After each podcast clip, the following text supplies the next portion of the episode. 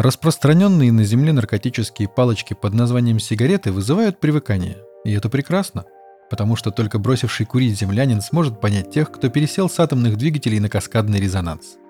Отказываясь от любой привычки, вы становитесь более осознанными и лучше понимаете, что происходит вокруг. Это значит, вы можете лучше понять реальность и придумать новый способ ее изменения. Но есть и такие привычки, которые нужно обязательно приобретать и поддерживать их как можно дольше – Например, проверять ремни безопасности перед стартом, бросать бальжумицу с психикой земной собаки кость пинча кряка перед уходом из дома, или слушать земную музыку, когда оказываетесь за штурвалом своего корабля, рулем земного автомобиля, рычагами шагающего острова или подключаетесь к нейроинтерфейсу каскадного слайдера. Меня зовут Ксандр Бо, а это моя сладкая плазма. В эфире ваша самая любимая привычка –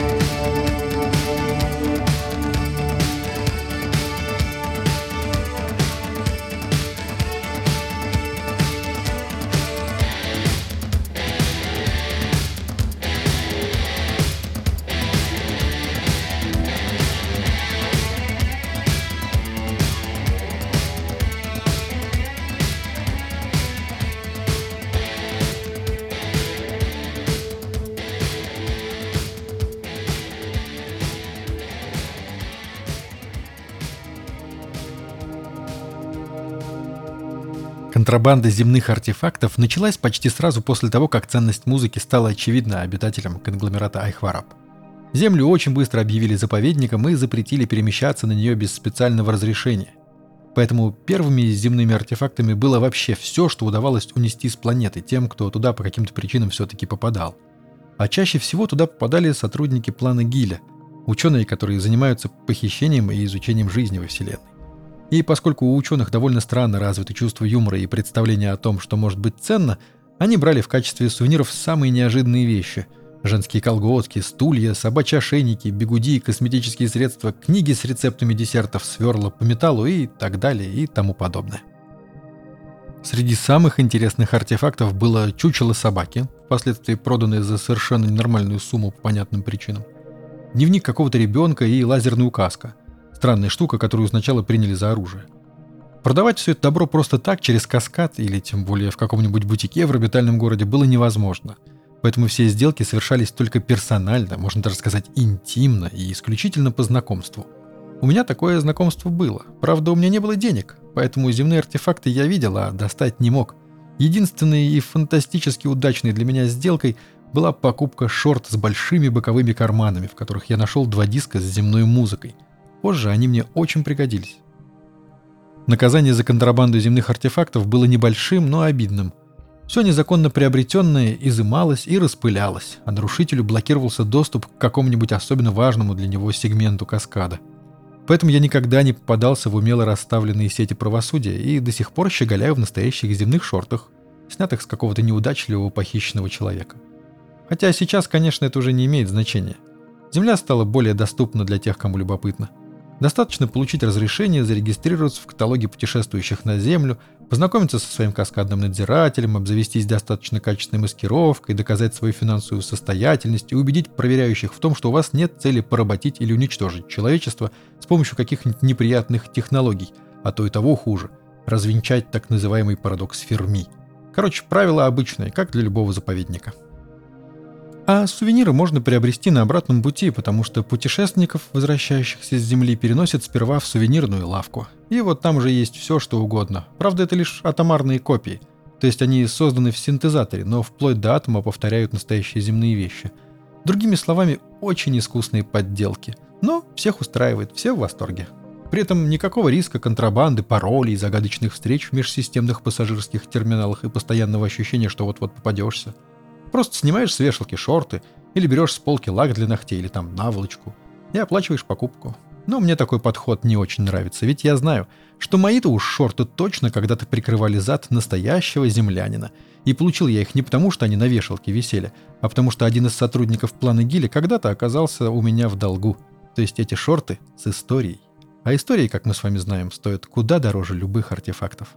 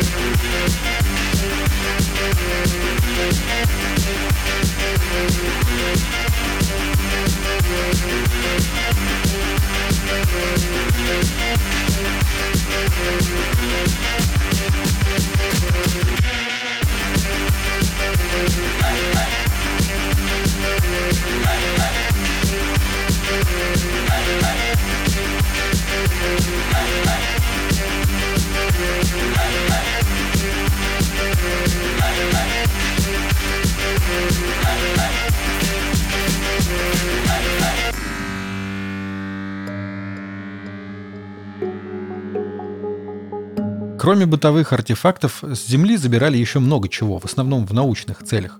Образцы флоры и фауны – самый простой пример.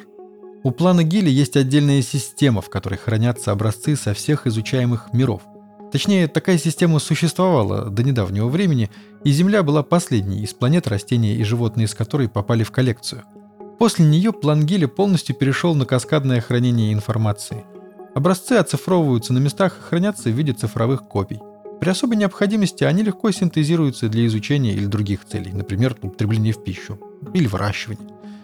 В итоге вышло так, что все ненужные образцы, скопившиеся у плана Гиля, решили раздать всем желающим, так что некоторым счастливчикам удалось урвать довольно интересные экземпляры галактической флоры или фауны. Из земных животных в конгломерате Айхвараб интерес представляли только собаки, но их, как известно, было невозможно сюда доставить. Так что в коллекции плана Гиля их не было – Зато там было очень много семян разных растений, которые в итоге и оказались самой желанной добычей коллекционеров и предпринимателей. И, разумеется, исключительно в контексте музыки. Дело в том, что большая часть музыкальных инструментов на Земле делается из дерева.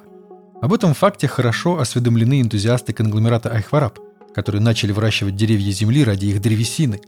Затем они наладили производство гитар, скрипок, роялей, барабанов, кларнетов и еще сотен наименований инструментов. Их продукция пользуется бешеной популярностью среди цивилизации основной когорты.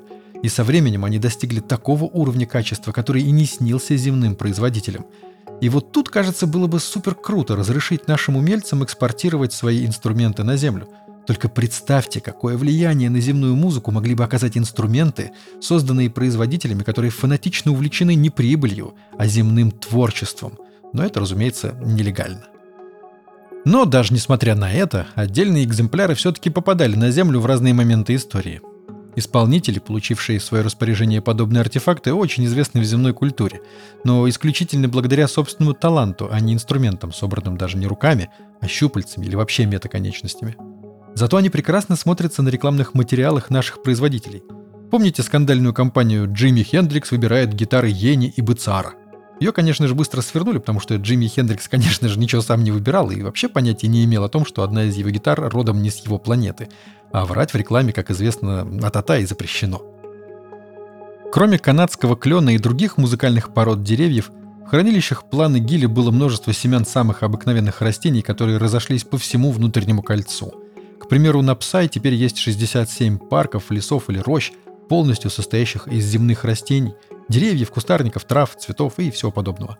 А лично у меня на станции Бо есть отдельный отсек с прозрачными стенами, в котором растет довольно уже крупный подсолнух, который в условиях космоса пока что чувствует себя не очень уверенно, потому что не знает, в сторону какой звезды поворачиваться. Your fucking song, your fucking song, your fucking song.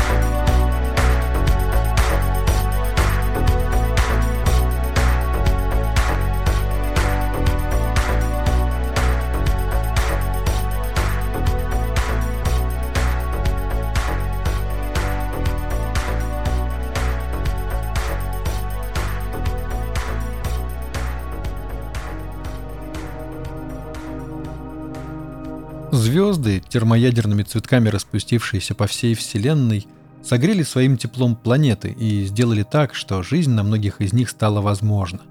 И на многих мирах звездный свет и тепло необходимы, чтобы жизнь продолжалась. Это утверждение особенно верно на планете Талдж, где можно встретить Лириан, расу полуслепых созданий, чья цивилизация наполовину находится под землей.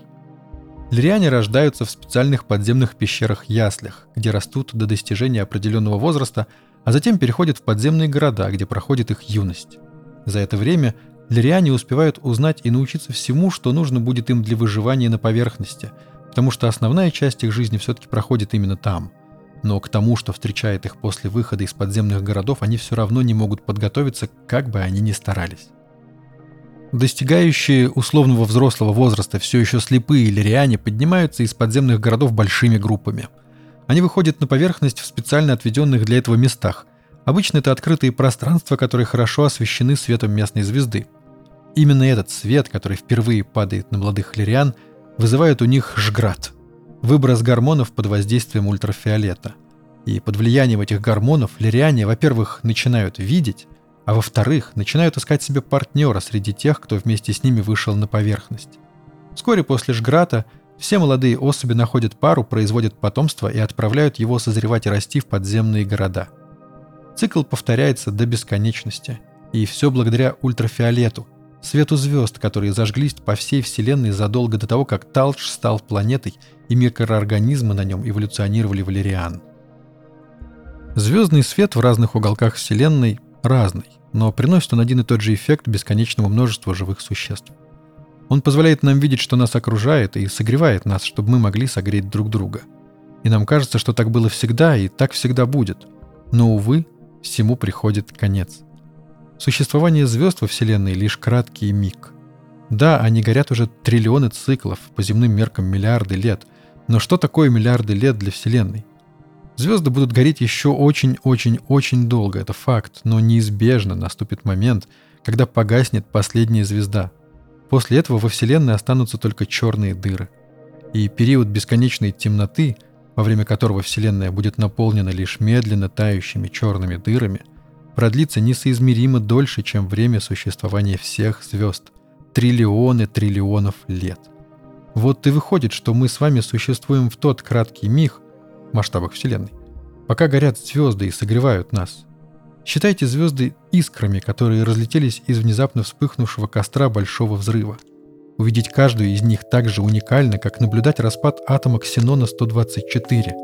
Наслаждайтесь этой красотой каждый день и каждую ночь, ведь именно это редкое явление подарило вам жизнь и помогло полюбить.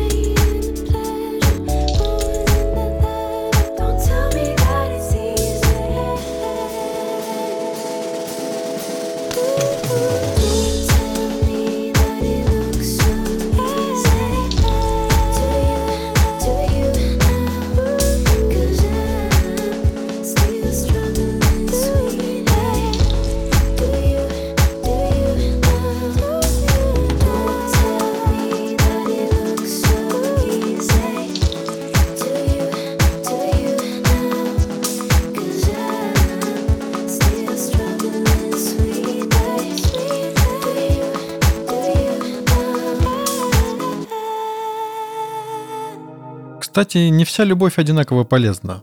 И хотя на Земле поют в основном о любви, о счастливой любви песен гораздо меньше, чем о несчастной. Оно и понятно, ведь гораздо ярче воспринимается то, что невзаимно, несправедливо, абсолютно неуправляемо или даже потенциально смертельно опасно.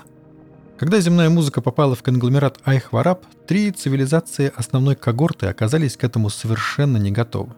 Настолько не готовы, что две из них, Нанты и Киоки, почти полностью перестали существовать, а третья успела ограничить себе доступ в каскад, чтобы музыкальный яд не мог больше отравлять эмпатическое сознание представителей Вату. Все три пострадавшие цивилизации объединяет одно – они обладают невероятно мощной эмпатией и поэтому очень тонко чувствуют чужие эмоции. Сначала музыка стала для них удивительным откровением, затем самым популярным развлечением, потом закономерно превратилась в наркотик, который и выжег две цивилизации почти целиком.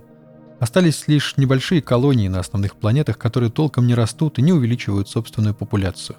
А все потому, что они так и не смогли отправиться от удара, нанесенного музыкой – а если быть до конца откровенным, они так и не смогли от нее оторваться. Когда стало ясно, что Нанты и Киоки катятся, как говорится, в Пинчакряково логово, Звездное Вече приняло решение заблокировать им доступ в каскад до того момента, когда они смогут справиться со своей одержимостью и перестанут впадать в эмпатический транс или экстаз, заслышав первые аккорды практически любой земной песни. Из-за отключения от каскада Нанты и Киоки сильно откатились назад в технологическом развитии, и сконцентрировались в итоге на том, что назвали «духовный барьер». Внутренняя философия двух цивилизаций, которая с помощью рациональных доводов, логических умозаключений и медитации позволяет нантам и киоки слушать музыку почти без вреда для здоровья. На данный момент случаев неконтролируемого музыкального эмпатического шока практически не бывает. И отчасти это так, благодаря мне. Звездная вечер решила, что музыку эмпатам нужно подбирать особенно тщательно, и пригласила меня, чтобы я делал особые, безопасные, выпуски сладкой плазмы специально для нантов и киоки. Так что 11 раз в цикл я собираю для них земную музыку, которая не может им сильно навредить. Это максимально выхолощенные треки без лирического героя, не вызывающие сильных переживаний. Но даже эта музыка оказывает на эмпатов невероятное воздействие, которое я наблюдал уже очень много раз. Оно чем-то напоминает то, что на Земле называют токсичными отношениями, когда один из партнеров злоупотребляет чувствами другого ради собственного удовольствия – с той лишь разницей, что музыка не имеет ничего против нантов и Киоки лично. Она рада звучать, а они рады ее слышать, даже несмотря на то, что им бывает от этого больно. Они все равно продолжают ее любить и хотят слышать снова и снова. И хотя на Земле про такую любовь поют постоянно, Нантам и Киоки об этом никогда не узнать, потому что, услышав подобную песню, они наверняка впадут в эмпатический припадок, из которого уже никогда не смогут вернуться.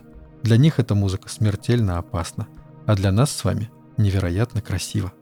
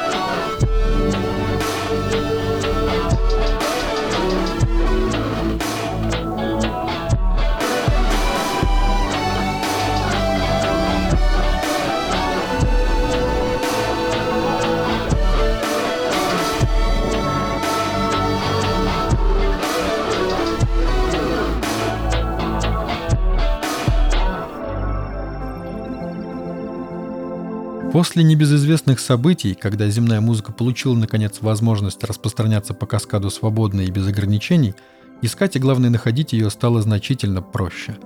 Но любительские радиостанции конгломерата Айхварап от этого не стали менее популярны, а ламповые и транзисторные радиоприемники по-прежнему пользуются бешеным спросом и популярностью. И я думаю, что дело здесь не в очаровании архаики и не в повсеместной тяге развитых цивилизаций к палеоартефактам. Поиск волны в радиоприемнике – это метафора поиска чего-то важного и нужного в жизни каждого из нас. Песни и станции переключаются одна за другой, наплывают друг на друга, сливаются в белый шум, и ты стараешься уловить в шипении и заикании ту самую мелодию, которую ищешь, которая объяснит все, расскажет правду и успокоит. Но склейки голосов и переплетение стилей выдают лишь вязкую кашу, будничное сочетание самых обычных треков. И все же наступает момент – когда ты отчетливо слышишь тот самый мотив. Достаточно услышать всего пару тактов, чтобы ты вздрогнул и перестал крутить ручку приемника. Нет ничего хуже, чем проскочить такую песню и переключить станцию. Потом не найдешь. Так вот, эта песня ждала тебя и звучала где-то там, среди нахлестывающихся друг на друга радиоволн.